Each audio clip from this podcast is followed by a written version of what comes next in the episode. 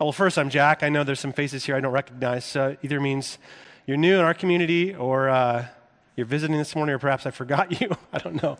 But I'm the lead pastor here for Bethany Northeast, and uh, great, great to be with you. Uh, we're in a series this summer called Summer Shorts, where we've been looking at uh, various short books in the Bible. So we, we spent the last several weeks in, yeah, I know, you're wearing shorts. Good job.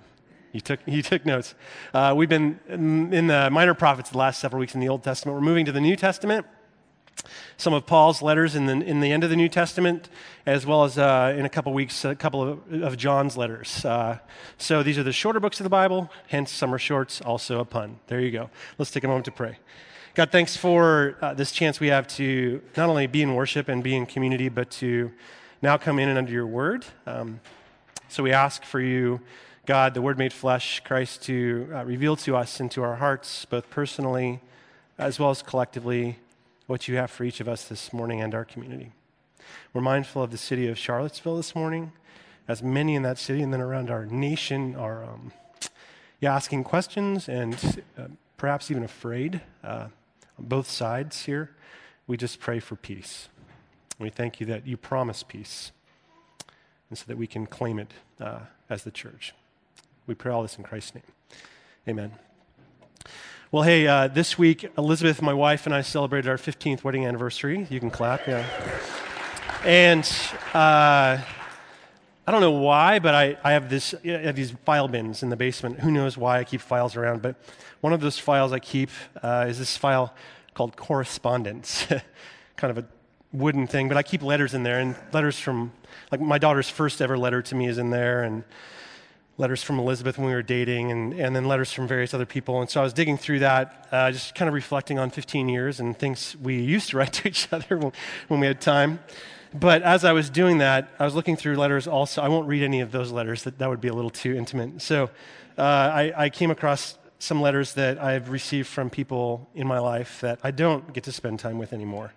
And uh, students. I was a youth pastor right out of seminary. Uh, I was a camp counselor all throughout college. And so just letters like that from students and things that I had.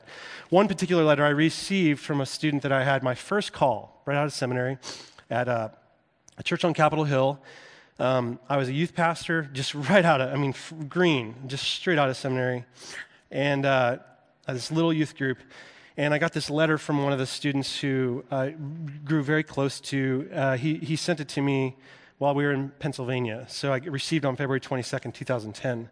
And he was a student at the, the inn at UW, and woohoo, go dogs. And so he wrote this letter to me, and I'll just read this letter to you. It, it just meant a lot to me this week. Hey, Jack, uh, it's been a long time since I've heard from you or seen you. Crazy. Congratulations on little Elliot. So Elliot was just born. Uh, I'm so excited for you. I miss talking about Lost with you. I've been able to find a few people who were as fanatical as we were which has been nice. Uh, this season's been crazy. I hope I didn't spoiler alerts or anything like that, but you know, lost. uh, looking back on that, I'm like, what? Uh, I was in a small group, and since we were talking about people who were influential in our faith, you came to mind, and so now we're writing letters to those people. Thanks, Jack. Remember when we met in Mexico the first year, we used to go on these mission trips to Mexico and build houses. And you were driving the pickup with me and getting some materials. We clicked, and I remember talking about books. P.S. I read the Brothers Karamazov, and I love it. Uh, ever since then, you've been a very positive influence in my life. You've constantly pushed and encouraged me and t- to take my faith seriously. You also taught me to trust in God and step out in faith. All these things you taught me through the way you lived your faith and through the outpouring of that faith in my life. I'm a better man because of that. Uh, I'm also currently dating a girl named Liz. She's, they're married now. uh, she's pretty awesome. I think you'd like her. I do. Anyways, I miss you. I want you to know the impact you have had on my life. Sometimes it's just good to look back and see how God is using people to grab you. God bless you. Uh, letters are, how do I say this? Letters are, are, these handwritten letters. I mean, I don't know if you get these anymore. We, most of the time, you get junk mail. Like I went out to the mailbox yesterday and there was one postcard from, uh, I don't even know, like Pagliacci pizza, pizza on Capitol Hill. I mean, I literally just went to the recycling bin and dropped it, right? You get junk mail these days. Rarely get letters. And a letter, handwritten letter, uh, we often type notes to each other via email. is the most personal and intimate way to express words, right? Just there's something about it, right? Even as I'm reading that, I know a lot of you are probably thinking about people that you'd love to write. Uh, I got a book recently by Eugene Peterson. Um, uh, it's a series of his sermons. It's called As Kingfishers Catch Fire, and sermons when he was a pastor back in Maryland. And he wrote this about Paul. He says, For those of us who learned theology in a classroom, we remember theology as primarily an attempt to understand faith in the form of propositions, abstractions, and explanations. I don't know how many of you that's true of if you went to SPU or seminary or whatever. But not so with Paul, who's the author of the letter we just heard read this morning. His theology is written to and in a community with a host of people in the context of living out their faith. Paul brings people to name in his theology. He, there's names. Uh, making sure we will not conceive theology as something impersonal something to think about and argue over without first living it. And thus, we're fortunate, listen to this, to have as our first and definitive Christian theologian a person who worked at the meanings and relationships of this salvation life on the ground with people like us. All of it, highs and lows, without exception, through the most personal form of writing letters. Paul's letter to Philemon. That's what we're looking at this morning. And speaking of uh, letters, Philemon being Paul's shortest letter, we heard the whole thing this morning. I don't know how many times you've been to church and you've actually read the whole book, but we, did, we just did that. It's Paul's most personal, practical. There's no propositions, no abstractions. I don't know if you, there's no memorable verses in it that I can think of. Nothing that we memorized in Sunday school, just pure, plain, simple theology. Where Paul's inviting Philemon, who, by the way, is a member of the church in Colossae. So if you have the book of Colossians, this is the same church. In fact, Onesimus, the person who's carrying this letter, he's letter to Philemon. He's the slave of uh, Philemon. He is thought to have carried both letters with him. So there's this personal letter, which is to Philemon, and I love some of the humor in there, you know. And then there's this collective letter, which is Colossians, and they connect. And he's writing this to them to, so that they could work out the meaning of salvation in the context of relationships. So it's a letter in which uh, Onesimus, having spent time with Paul while he was in prison, did you notice that? Uh, Paul's been in prison, in, likely in Rome. He's sent back to Philemon now by Paul. And, and how, by the way, how and why Onesimus was with Paul, we don't know, and nor does it matter. Many people have tried to conjecture at this, whether he stole from Philemon, Philemon and then he's on the run, he's a runaway slave, that he fled from Philemon and he's seeking asylum and emancipation, uh, or that he was sent uh, by Philemon to minister to Paul. In those days in prison, we didn't have, didn't, there weren't laundry services, there wasn't, a, there wasn't a, a, dining hall. It was just like you're on your own. So you often could lean on your, your community to, to care for you. So he could have been sent there. But none of those details matter because Paul doesn't mention them. So, how and why uh, Onesimus ends up with uh, Paul doesn't matter. Paul tells us what matters. It's, it's, it's how and why Onesimus is being sent back to Philemon. That's the point of this letter. Not how he got there, but how he's going back. Uh, and and here's, here's how he's being sent back. Uh, he's being sent back so that Philemon and Onesimus could, could, there's something wrong in their relationship. Their relationship has apparently been strained by something, some factor, and, and there's a need for them uh, in their relationship to, to seek forgiveness. And a, there's a profound opportunity now for them to experience the grace of God. To put it in just a nutshell, Paul's sending Philemon or Onesimus back to Philemon so they might together, in and through their relationship to Christ, reconcile. It's a book about reconciliation, which hear me in a weekend like this. Uh, this was on the books. We were going to look at Philemon months ago. Uh, as these events in Charlottesville unfold, the, the reality of our need for reconciliation, both racially as well as socially, politically, spiritually, is not just vivid, it's visceral and it's vital. We, we're witnessing like horror right now. Uh, racism, evil, intolerance, just deep seated bigotry, where people drive cars into crowds of, uh, of, of, protesters. We have this profound need for reconciliation. I don't care that we live so far removed on the West Coast. Uh, I've got good friends in Charlottesville. We need, we need healing and reconciliation on so many fronts. Having said that, remember what I said at the very beginning. We must not attempt to do theology, and reconciliation is part of that exercise of theology, reflection on, the, on who God is and how God calls us to live. Uh, we must not do theology as a mere concept or theory. Remember what I said? What Scripture teaches us this morning as we come to this letter written to Philemon, a personal letter that we just happen to have in our Bibles, we dare not abstract this concept of reconciliation, this profound vision that Jesus articulated himself, merely think about it and go home, or worse, argue about it on Facebook without first living it. We're being called to live reconciliation out. Inasmuch as Paul frames it inside this very personal letter, it's, a, it's about personal relationships being made whole. That's reconciliation. Right, restored. And so we're being called to live as a reconciled community, okay? Uh, David Leong, who's a professor at Seattle Pacific Seminary, he recently wrote a book that I've been reading called Race and Place How Urban Geography Shapes the Journey of Reconciliation. I'd recommend it if you're into like um, sociology, geography, that kind of stuff. At what point in the book he asks a series of these questions and one of the questions he asks is what does it mean to be a reconciling community? What does it mean? What does it look like for us to be a reconciling community? Uh, knowing that, yes, reconciliation has happened on the cross, but how do we continue that work as people who follow Christ? What's the nature and character of a Christian community like ours in a world like this that's so broken, right? And so full of bigotry? What do we have to offer the world, if anything? And to answer that question, he, he quotes Will Willimon and, and uh, Stanley Hauerwas. He says, We serve the world by showing it something that it is not. We serve the world by showing it something that it is not, by creating a space, a place, a people whereby God can form a family out of strangers.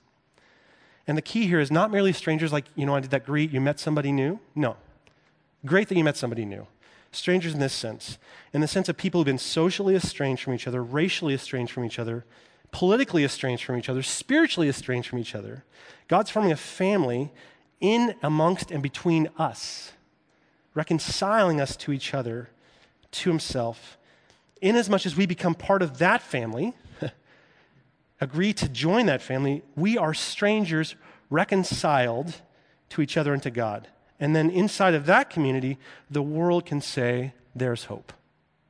Because of that community, the world can say there's hope. And so the question on the table, as we come in the wake of this, or in the midst of this stuff in Charlottesville, where there's this palatable sense of, of brokenness and confusion, how do we, and I'm talking about us now, serve the world by showing it something that it's not? Can we? Like Bethany Northeast, 100 some of you gathered right now. Can we show the world out there something that it's not? Do you have it? How do we live in relationship with each other, uh, a family of absolute strangers, in love with Christ, in love with each other, that includes each other in our uniqueness and difference? Uh, Philemon is the letter that I think in the Bible helps us discover that. More profoundly than most, I think, if not, if not all of them. And so, what we're going to do this morning is, is just look at this letter through the lens of its characters Paul, Philemon, Onesimus, and the posture in which each of them stands, and then what we can learn from them about this big idea, okay? And then how, as we walk out of here, how we can live as a reconciling community, okay? You'll notice in your bulletin, if you got one of those this morning, uh, it says, the, I don't have mine, and you gave me, tried to give me two, Ben, sorry. It says in there uh, something about created, and then there's a blank, like fill in the blank thing, just to keep your attention. That was an early version of my outline. So it's slight difference, but similar. So instead of created for and then a blank, it's, I want to I invite us to look at the Paul, like Paul's posture of, and then there'll be a blank there. So we'll look at Paul's posture of, Onesimus and Philemon's posture of, and then our posture of. Okay, and kind of let's look at what's the posture of a reconciling community. Okay, how do we stand in that posture? Okay, are you with me? So the first thing I want to look at here is Paul's posture of gentleness. Okay, and you'll see this in verses uh, kind of 8 to 10. But the, the first thing Paul teaches us here in this letter in, that in order to experience the fullness of reconciliation offered to us in Christ, in order to be ambassadors, as Paul says in 2 Corinthians 5, of reconciliation, we need to stand in this posture of gentleness toward each other. Indeed, we need to learn to speak gently to each other. So, what does it look like to stand in a posture of gentleness? Well, if you, if you, if you heard this, and, and when our students read this, like the very beginning of the letter, here's what Paul says Grace to you. This is him speaking to Philemon. Grace to you and peace from God our Father and our Lord Jesus Christ.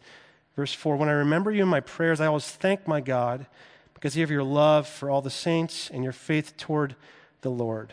And then in verse 7, he says, uh, I've indeed received much joy and encouragement from your love because the hearts of the saints have been refreshed through you, my brother. Do you hear the tenderness with which he speaks to Philemon? Here's my question, though. Is that gentleness? And I mean, like, this sort of, uh, you know, it, it, looks like Paul's just kind of being placid, right? Like just buttering Philemon up for the, hit him in the gut, like he's this glass half full guy always optimistic. We have those people in our lives, you know, not a bad bone in their bodies, could never say a bad word. And is that like, Jack, so what? That's great. How is that going to move the needle, especially in the wake of what we've just seen the last couple days? It's so much just vile speech, right? How is gentleness in that framework going to help move us toward reconciliation? Well, in some ways, it's, it's not. Love that Paul says those things, but look at what he says very next in verses 8 and 9. So if you have it open again, this, and by the way, this is right after, right before the book of Hebrews. If you're having trouble finding it, so flip, find Hebrews and then go back a page. It's just like a one-page deal. He says this: all these nice things, and then for this reason, though I'm bold enough in Christ to command you to do your duty, yet I rather appeal to you on the basis of love. Though I'm bold enough to command you to do your duty, I would rather appeal to you on the basis of love.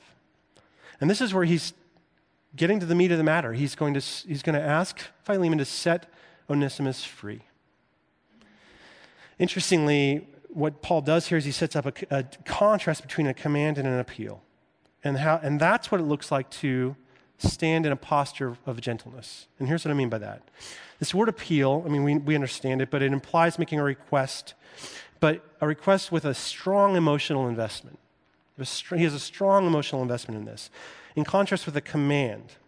Uh, there are different frameworks of, of, relationships. A command, you know this, like if you've been in the military, a command is a, is a, is a request or a demand between two official parties on two different social or political locations, whereas an appeal, if you have kids often, or a spouse or a good friend, is often within a sphere of personal relationships.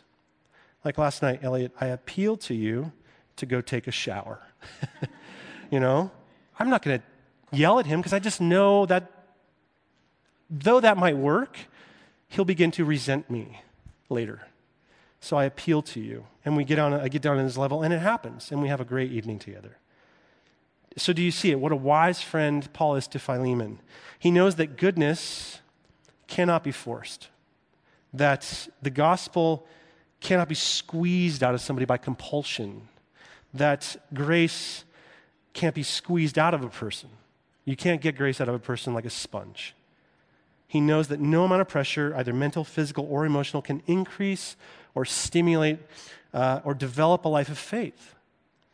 That, that the response to revelation, Philemon's been given some revelation, especially if you read Colossians 3, where he says, There's no Jew, no Greek, no slave, no free. We're all one in Christ.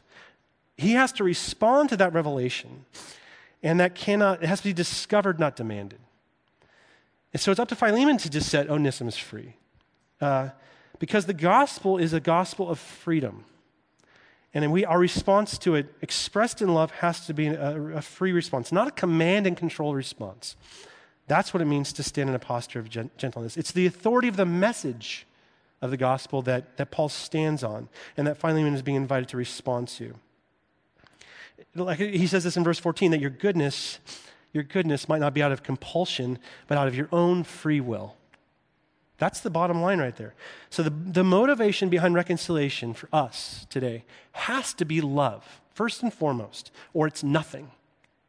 If it comes from hatred, bitterness, malice, hurt, those are the things we need to deal with first.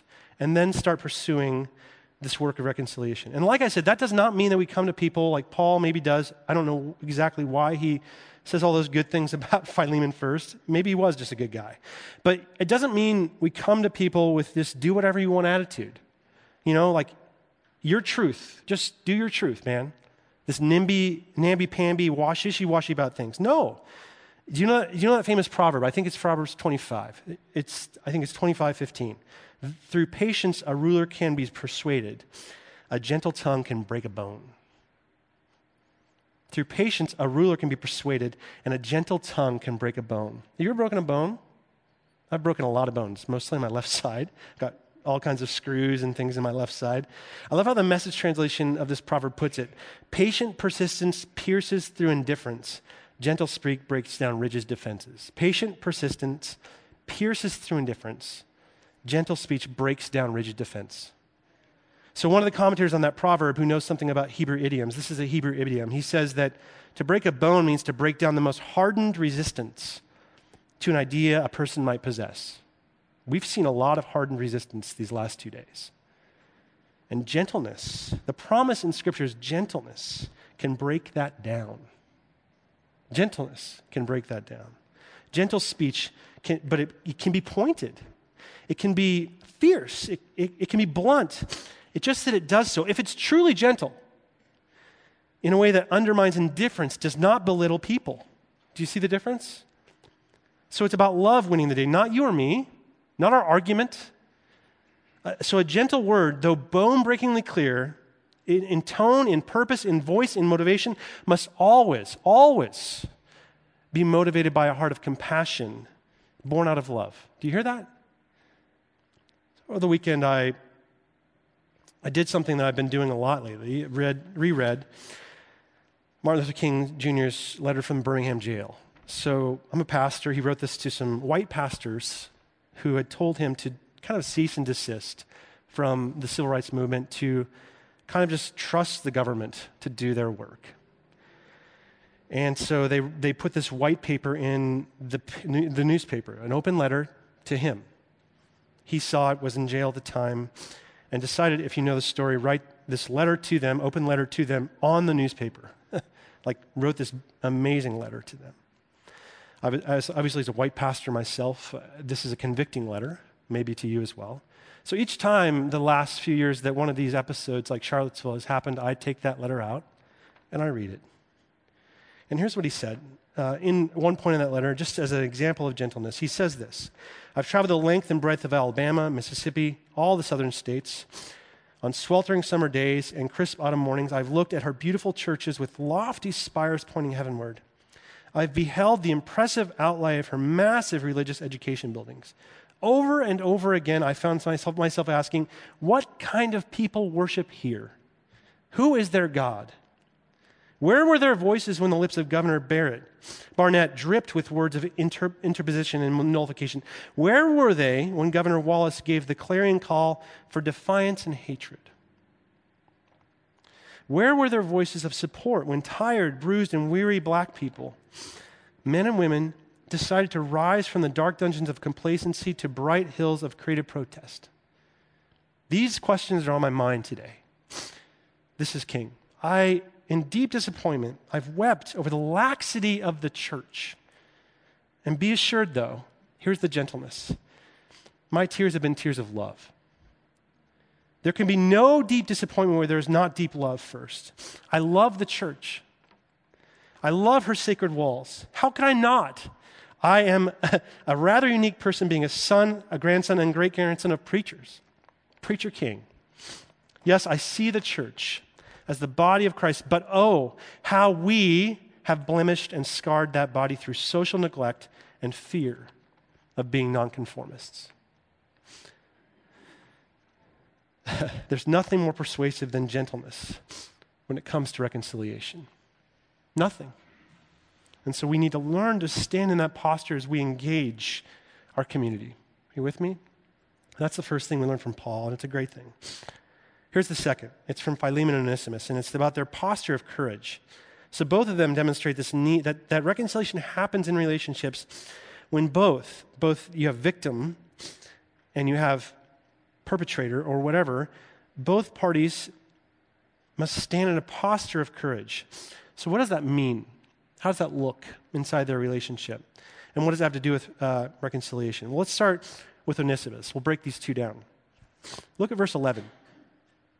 Paul says, I'm sending Onesimus back to you, who was useless in one translation, but is now useful.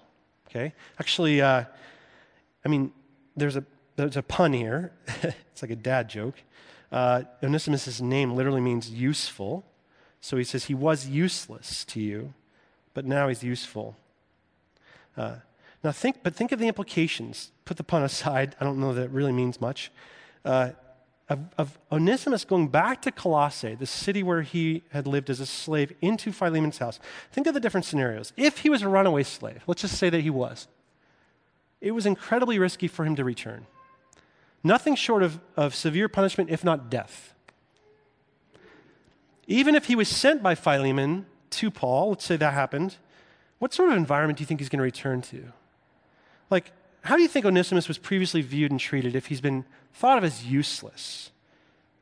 I mean, most commentators say that he, this is a, this shameless pun. Uh, really, it, it, gets to the fact that the, the, the slaves, to use Aristotle's language, were nothing more than animate articles of property in those days. But Onesimus, as a particular type of slave, a Phrygian slave, had a stereotypical bad reputation. So one commentator goes as far to say that Phrygian slaves belonged to the most disreputable and untrustworthy class of slaves, the lowest of the low, typically lazy, often thieves. Uh, so his offense, if he had committed an offense, didn't differ. So far as we know, this is just to quote this commentator from the vulgar type of slavish offenses common among his own class. Couldn't expect more from this guy. Useless. And so, Paul, he could have been alluding to this prevailing mindset, this social reality, this prejudice, deep ingrained prejudice that Onesimus would have had to return to. It doesn't matter that Paul says, hey, see him as a different person. So the prospect of return, no matter the circumstances of his departure, are risky, to say the least, I think. For him to go back, think of the questions on his mind as he's carrying this letter. How will Philemon treat me? Like, uh, will he tear this letter up when he reads it and I get to the door? Will he abuse me? Will he have me arrested? What about the other slaves in the household? They already hate me. How will they treat me? What if Philemon does set me free? What if he casts me out into the city to live on my own? There's a saying in that time once a slave, always a slave. How will I be treated in the city? I'm a Phrygian. Is that what I want? it's a risky proposition, to say the least, for him, despite having this letter in his hand. And it took an immense amount of courage. So, what about that's his courage? What about Philemon's courage? Where's that evident? Well, look at verse 16 with me. Paul says this He's no longer a slave, like a slave to you. He's more than a slave. He's a beloved brother, both in the flesh and in the Lord. Both in the flesh and in the Lord. There's a key right there. In other words, more than merely viewing Onesimus through a new subjective reality, he's a brother in Christ, man. He's got a new name. Paul's inviting Philemon to literally grant Onesimus a new status in, in his household, a brother in the flesh. This is so huge. Uh, it's an unambiguous call for Philemon and Paul to reshape Onesimus' identity as a person from an animate article of property to a member of Philemon's family. Remember this idea of strangers becoming family? He's talking about reconciliation. As one commentator says, no longer a slave meant more than, and more than a slave, a beloved brother isn't merely metaphor. Paul's not using metaphor. He, he's saying it significant, has significant legal implications. When Paul's inviting Philemon to receive Onesimus both in a new network of relationships as a, in a family and regard him with a new identity, a full person, a full person. And that, my friends, I mean, wow. Think of your, if you're Philemon, this has massive implications. You know the story, perhaps, of the, the prodigal son from Luke 15? Jesus' most famous parable. Love this parable. Remember this story. A, par- a better description of the story, better title I've heard is the parable of the two lost sons, because there's two sons in the story. We like to focus on the younger brother who's just this misfit. There's two. So you have the younger brother. Remember what he does? He goes to his father and says, Hey, give me what's mine, my inheritance. And while he's still alive, by the way, you can't take an inheritance while you're alive. Implication there is, I, I, I wish you were dead, Dad. And then he goes away and he squanders it all, right? Remember this story? So, one significant implication of this request was that everything that the father now had left, he divided his property in half. Where does the other half go? If it's an inheritance, it goes to the elder brother. Everything he has uh, this is how inheritance works. All of his material wealth, his investments, his, his clothing, his food, his house, everything, that constitutes the elder brother's inheritance. And so when this prodigal comes back, and says to his dad, I'm penniless, I'm a fool, I just squandered everything. Take me back as a slave. And then the father says to him, No, no, no, no, no. Get the robe, get the ring, prepare a table, kill the calf, make a bed for him. Did you see what he's saying? he's saying he's giving the elder brother's inheritance away to this younger brother. And the elder brother knew that. He knew that. This is why he's out in the field so pissed off. He's bitter because the father is taking his stuff. He's saying, Dad, you cannot do that. You can't welcome this young punk. I don't know what punk is in Greek, but you can't welcome him back into our family. There's no way because that's my robe. That's my ring. That's my fatted calf. That's my table. My party. You're, you're costing me a lot of money. At, at, it's my expense. It was costly for this elder brother to take his younger brother back and would have been co- it would have been costly. Do you see this correlation? For Philemon to take Onesimus into his household as a brother, no longer a slave. A beloved brother. As, as, as part of the family, I mean, he's saying, divest yourself, Philemon. Onesimus is what's yours is his, your household, your wealth, your table, or his table. His family, his name, your name is his now. It's, it's his. Do you see? I mean, it would have been a radical invitation in that day. I mean, perhaps today too. I don't think many of us can understand this, uh, unless perhaps we've adopted or are fostering children. It would have taken an immense amount of courage for Philemon to follow through with this invitation. He's becoming poorer because of this. So, so for both Onesimus and Philemon, uh, reconciling, it just took incredible courage. It, it, reconciliation sounds nice, right? It just even rolls off the tongue. Reconciliation. We love books about this, right? We love the speeches that Martin Luther King preached about this. But in reality, you look at this letter, it's messy, it's risky, it's painful. It's going to require confession and forgiveness and work, and it requires courage. Especially if you put yourself in Philemon's shoes, as we must today when we think about all the things we own our privilege, our power, our rights, it takes courage for us to step into conversations about race. Conversation where, where people might come to us and say, This is very hard for me, and for us to own that together. But when we do, that's when we begin to see healing and restoration and reconciliation happen. About a year ago, Many of you know uh, I went off to Rwanda, yeah, about a year ago. Uh, Bethany has a partnership with uh, World Relief Rwanda. Actually, we have a team leaving Tuesday, so I'd love to invite you if you would be just remembering this. Plant a seed. We have a team in Rwanda this coming week. I'm not going to be there. Pray for them. Not because I'm not going to be there. Actually, they're going to be very better off. But uh, so last summer, I'm preparing to visit Rwanda. And I came across this New York Times Magazine article entitled Portraits of Reconciliation. Go ahead and throw that picture up, Greg. It's an article that catalogs these personal stories of reconciliation in Rwanda 20 years after, this was published in uh, 2014, 20 years after the genocide. A million people died in this genocide. And these are stories that are the product of, uh, I'm going to kill this, Kevin. There's a French word here, Association Modeste and Innocent, something like that. AMI, okay?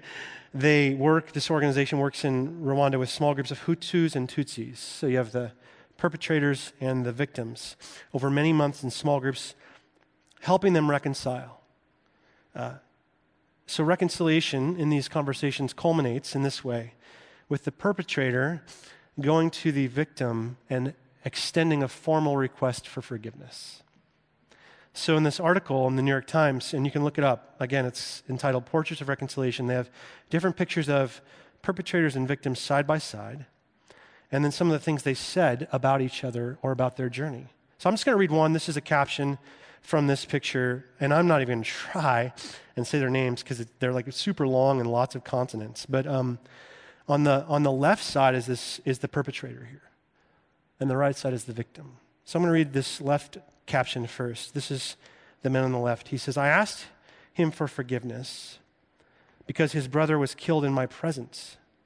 He asked me why I pleaded guilty, and I replied that I did it as someone who witnessed this crime but who was unable to save anybody. It was the order of the authorities to do so. I let him know who the killers were, and the killers also asked him for pardon. Here's the survivor. Sometimes justice does not give someone a satisfactory answer. Cases are subject to corruption. But when it comes to forgiveness, willingly granted, one is satisfied once and for all. When someone is full of anger, he can lose his mind. But when he's granted forgiveness, I felt my when I granted forgiveness, I felt my mind come to rest. Remember that song we sang earlier? I will rest. Reconciliation brings us to a place of rest. It took an immense amount of courage for these two men and all the perpetrators and victims in this story to stand face to face, tell the truth, and then to say, I forgive. Now, that's a graphic example. Perhaps it's really hard for you to relate to, but here's, how, here's the question I'd like you to ponder as we go to the last point here. Where in your life do you need to lean into courage more uh, so that healing, forgiveness, truth, reconciliation might be discovered? I mean, are there people that you know in your life that need to come back together again? Maybe, it's not a racial issue. Maybe it's in a marriage. Maybe it's friendship. Maybe it's in a family. I've had good people that help me in my, my relationship with my parents reconcile, bring us together. Perhaps you're in Onesimus or Philemon's shoes. You're feeling vulnerable right now. Charlottesville's happening. You're uncertain of how to respond to things that are happening out there. How might you lean into courage by going to someone and saying, This is really hard and scary for me? Or how might you receive someone in your life as a brother? like, sit at table with them and say, Will you teach me what it means to be in relationship with you? Uh, despite difference, despite hurt, whether unintentional or intentional, where do you need to ask God for a new posture of courage? Okay, be thinking about this.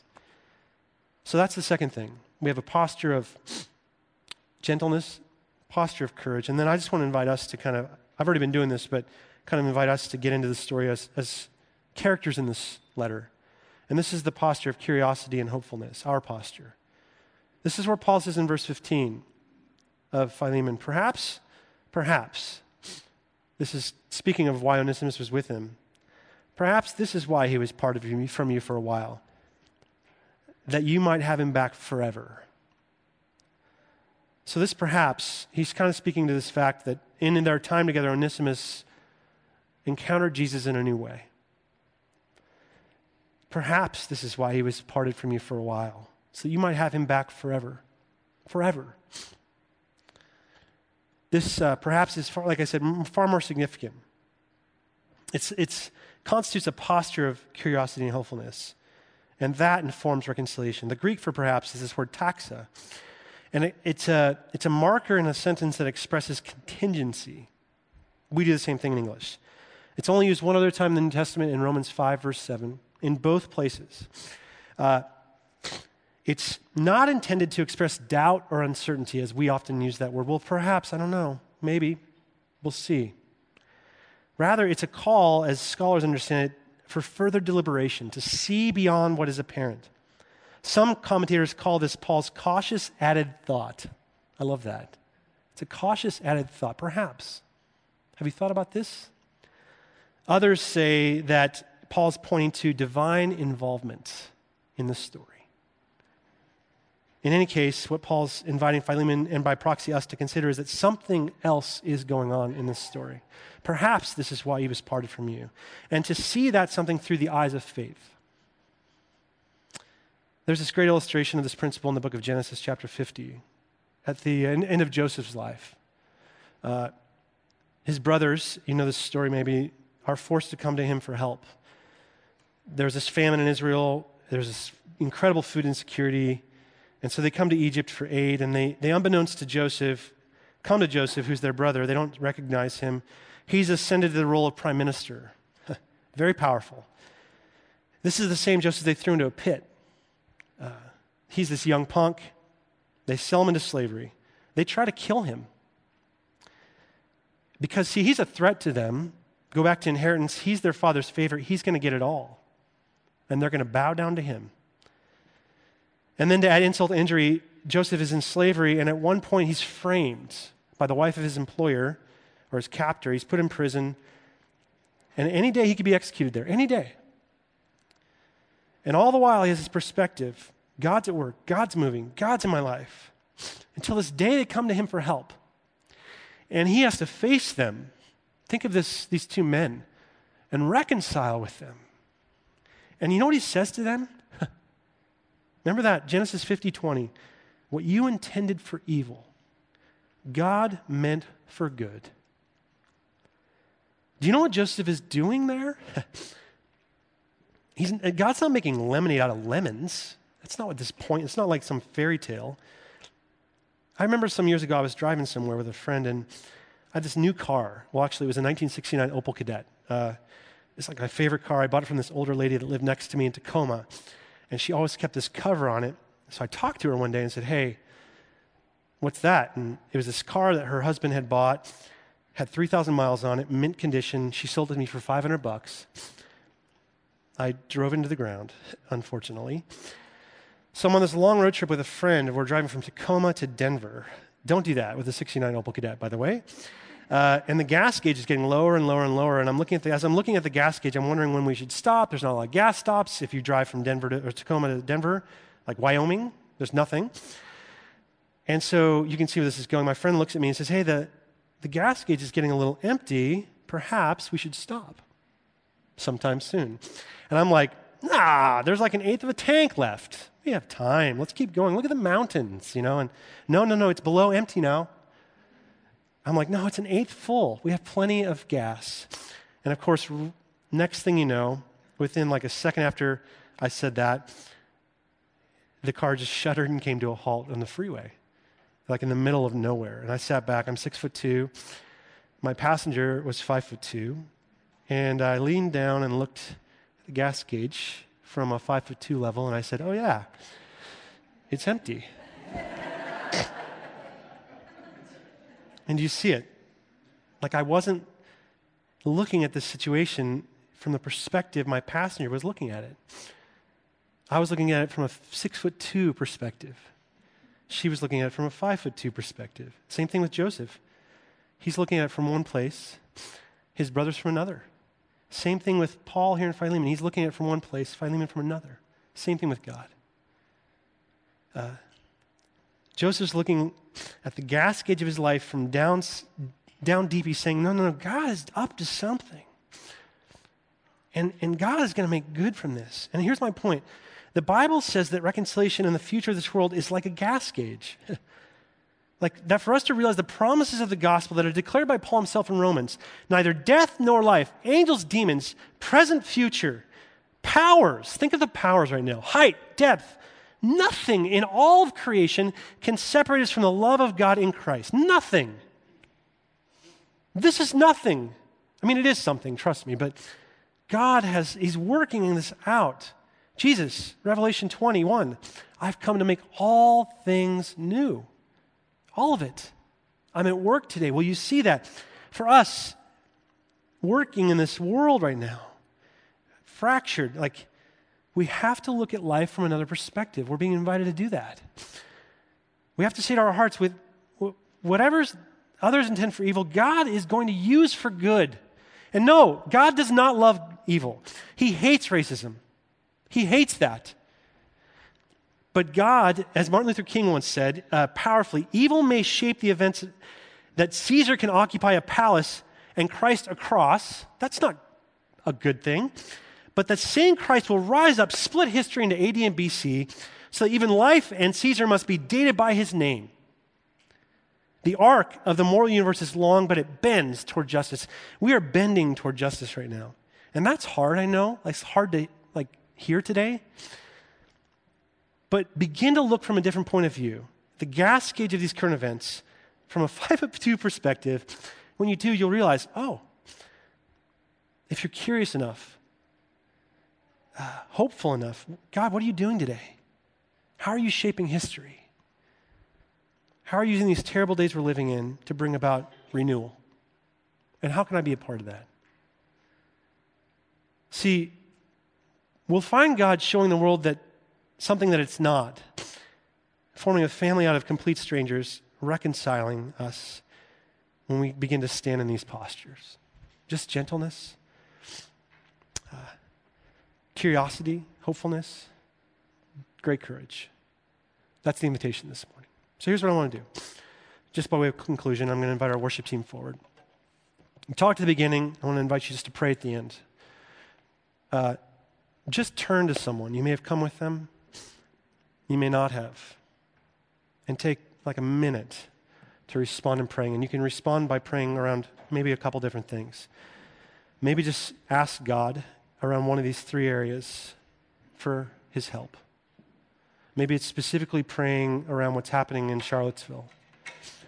Uh, maybe it's thanking God for what he's already doing and will promise to do because of those promises that I already declared. So turn to somebody, just take a minute to do this, and then Adam and our team will lead us back into worship.